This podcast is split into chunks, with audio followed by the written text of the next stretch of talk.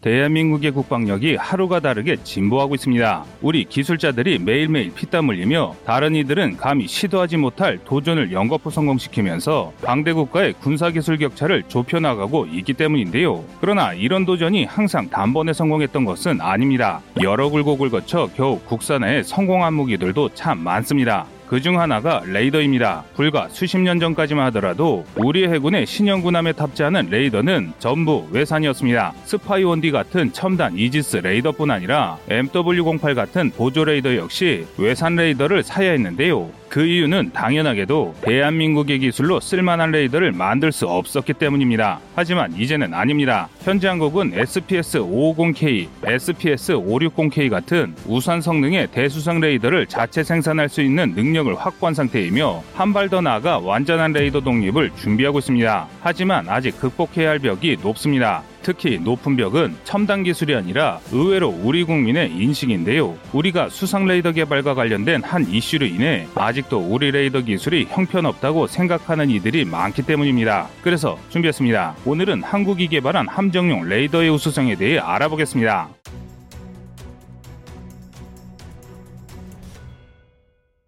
현대전은 사실상 미사일 전쟁이라고 해도 과언이 아닙니다. 그래서 현대 군함과 전투기는 미사일을 쏘고 미사일을 막기 위해 존재한다고 해도 과언이 아닐 정도인데요. 그런데 미사일을 발사해 적을 공격하든 날아오른 미사일을 요격하든 반드시 갖춰야 하는 핵심 체계가 있습니다. 그것은 바로 레이더입니다. 레이더의 탐지 거리가 길고 탐지 정확도가 높을수록 먼 거리에서 적의 공격을 사전에 파악하거나 적보다 먼저 적을 공격할 수 있습니다. 그래서 우수한 레이더는 현대 군함의 성능을 이야기할 때 항상 첫 번째로 언급됩니다. 현 세대 최강의 군함으로 받아들여지는 이지스함들이 그 좋은 예시들인데요. 이지스는 그리스 신화의 주신인 제우스가 쓰는 방패인 아이기스에서 따온 말입니다. 이지스함의 조건은 상당히 단순하지만 그 달성 기술이 어렵습니다. 그래서 이지스 함을 현세대 최고의 군함으로 인정하는 것인데요. 장거리 적을 탐지하고 동시에 다표적을 추적할 수 있는 우수한 레이더와 이것을 함대의 다른 군함과 연동할 수 있는 이지스 시스템을 쓸 수 있는 함대의 절대 방패인 이지스함이라 부르는 것입니다.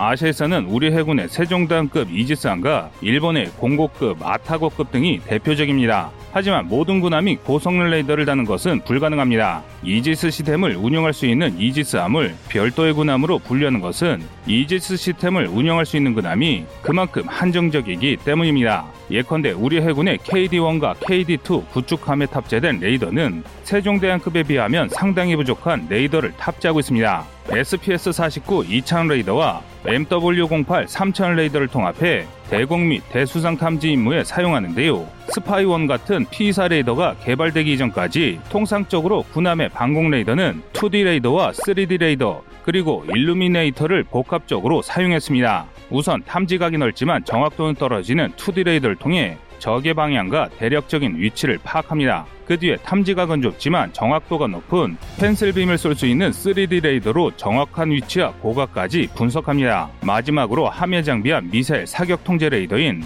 일루미네이터로 적을 추적하면서 요격용 함대공 미사일을 발사해 적의 미사일을 요격합니다. 그래서 각 레이더 체계 중 하나만 성능이 떨어져도 나머지 체계가 제 성능을 내기 어려운 구조입니다. 처음 우리 군이 채용한 SPS-49 2차원 레이더와 MW08 3차원 레이더를 조합한 것도 이런 단점을 보완한 적절한 밸런스를 위한 구성이었습니다. 그래서 우리 군 최초의 국산 구축함인 광개토대왕급 구축함에 적용하기에는 그리 나쁜 성능이 아니었는데요.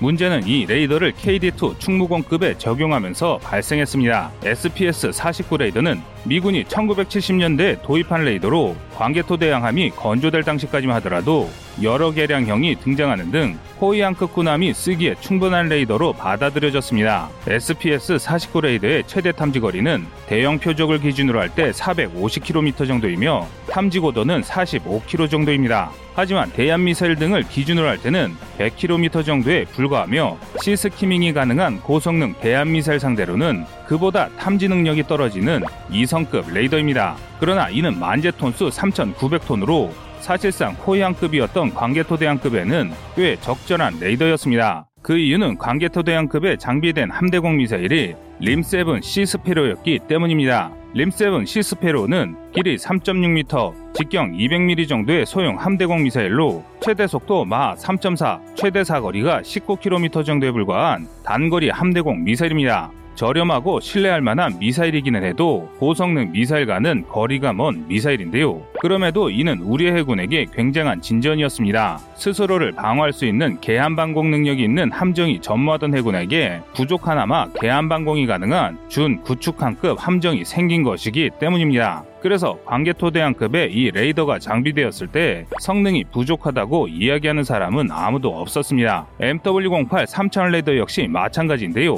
수상 40개, 대공 160개의 목표를 동시에 추적할 수 있는 탐지거리 50km급 레이더는 시스페로를 장비한 광개토대왕급이 쓰기에는 충분한 성능의 레이더였습니다. 그런데 문제가 생겼습니다. 우리 군의 차기 구축함인 충무공 이순신급에서 같은 레이더를 채택하기로 결정하면서 레이더의 부족한 성능이 부각되기 시작했습니다. KD2 충무공 이순신급은 만재 5,500톤급의 대형함이자 명실상부한 우리 군의 주력 구축함입니다. 아덴만의 여명작전에서 활약했던 청해부대의 기함 역시 KD2 충무공 이순신급 구축함 중 하나인 DDH-981 왕건함입니다. 한국형 수직미사일 발사관 KVLS-24셀과 미제 마크41 VLS 32셀로 구성된 56셀의 수직 발사관과 각종 무장으로 중무장하고 있으며 무엇 보다 세계 최초로 다층 방공 개념을 도입했습니다. SM2로 중장거리 요격망을 구성한 뒤 림 116 램 단거리 함대공 미사일과 SEG-30 골키퍼로 겹겹이 방공망을 구성해 초음속 대한미사일 등 기존 방어 체계로 방어가 어려운 무기에 대응할 수 있도록 한 것인데요.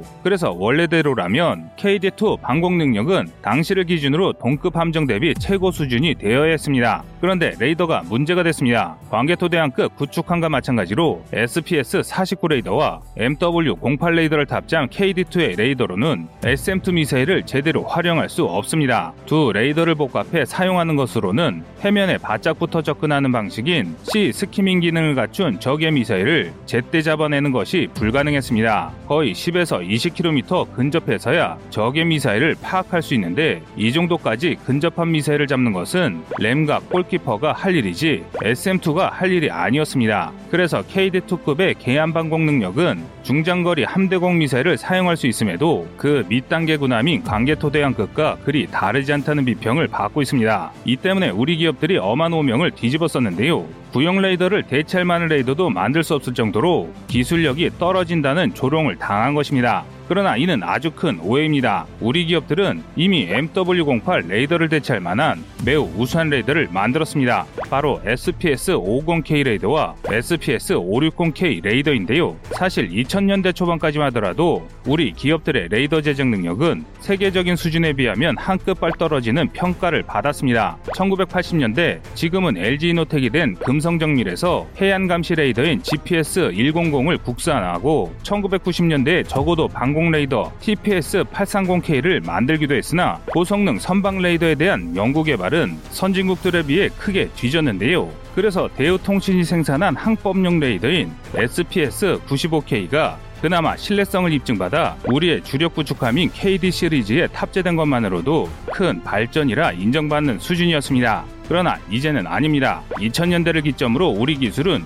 지금까지 쌓아둔 기술을 폭발시키며 급속도로 기술을 발전시키기 시작했습니다. 그 첫 결과물이 SPS-540K 3000 P24 레이더입니다. MW08에 비해 중량과 크기가 크게 감소했음에도 불구하고 성능은 2배 이상 향상됐습니다. 다만 소형 함정에서는 파고에 따라 성능이 크게 저하된다는 문제가 발생됐는데요. 그러나 이제는 이 문제도 옛말이 됐습니다. 송신 장치를 반도체 방식으로 개조하고 알고리즘을 보정한 차세대 레이더인 SPS-560K가 개발되어 신형 참수리급 고속정 PKMR에 탑재 중입니다. 현재 건조가 한창 중인 KD3 Batch 2에도 구형 SPS-95K를 대신해 SPS-560K가 탑재될 예정입니다. 이뿐만이 아닙니다. 더 좋은 레이더도 있습니다. 바로 SPS-50K인데요. SPS-50K는 AESA 레이더로 우수한 탐지 성능을 발휘합니다. 최대 250km 거리의 물체를 정확히 탐지할 수 있으며 3, 4개 미사일을 동시에 추적 및 요격할 수 있는 동시 교전 능력을 갖고 있습니다. 우리 군의 주력 호위함인 인천급과 대구급이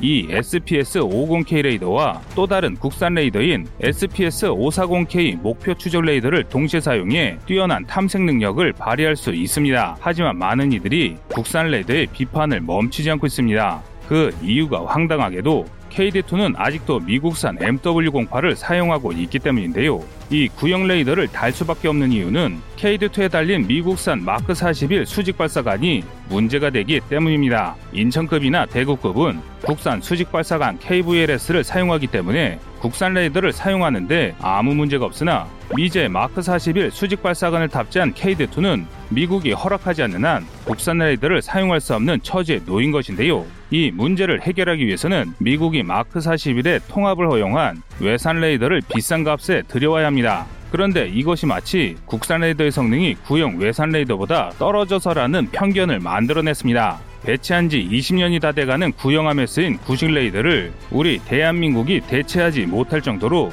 우리의 레이더 기술이 떨어진다는 편견이 만들어진 것입니다. 그러나 FFX3와 FFX4, KDDX 등 차세대 군함들이 속속 개발되면서 KD2가 차츰 2성급 함정으로 물러나는 상황에 굳이 큰 돈을 들여 성능은 비슷하거나 오히려 떨어지는 주제에 가격은 터무니없는 비싼 회산을 살 이유가 전혀 없었기에 KD2의 레이더는 교체되지 않았습니다. 다시 말해 우리 레이더의 성능이 떨어져서는 절대 아니란 것입니다. FFX3만 봐도 알 수 있습니다. FFX3는 대구급에 이은 차세대 호위함으로 만재 4,100톤에 달하는 대형 호위함입니다. 1990년대 개발된 광개토 대항함보다 오히려 만재 배수량이 크고 그만큼 무장과 레이더 역시 훨씬 뛰어납니다. 바로 이 FFX3에 우리 해군 최초로 통합 마스트를 채용한 다기능 위상 배열 레이더가 탑재됩니다. 이 레이더는 MFR 레이더라고도 하는데요. 국산 지라갈륨 소자를 적용한 S밴드 A사 레이더를 이용해 360도 전방위에 대해 탐지, 추적, 대응을 모두 수행할 수 있습니다.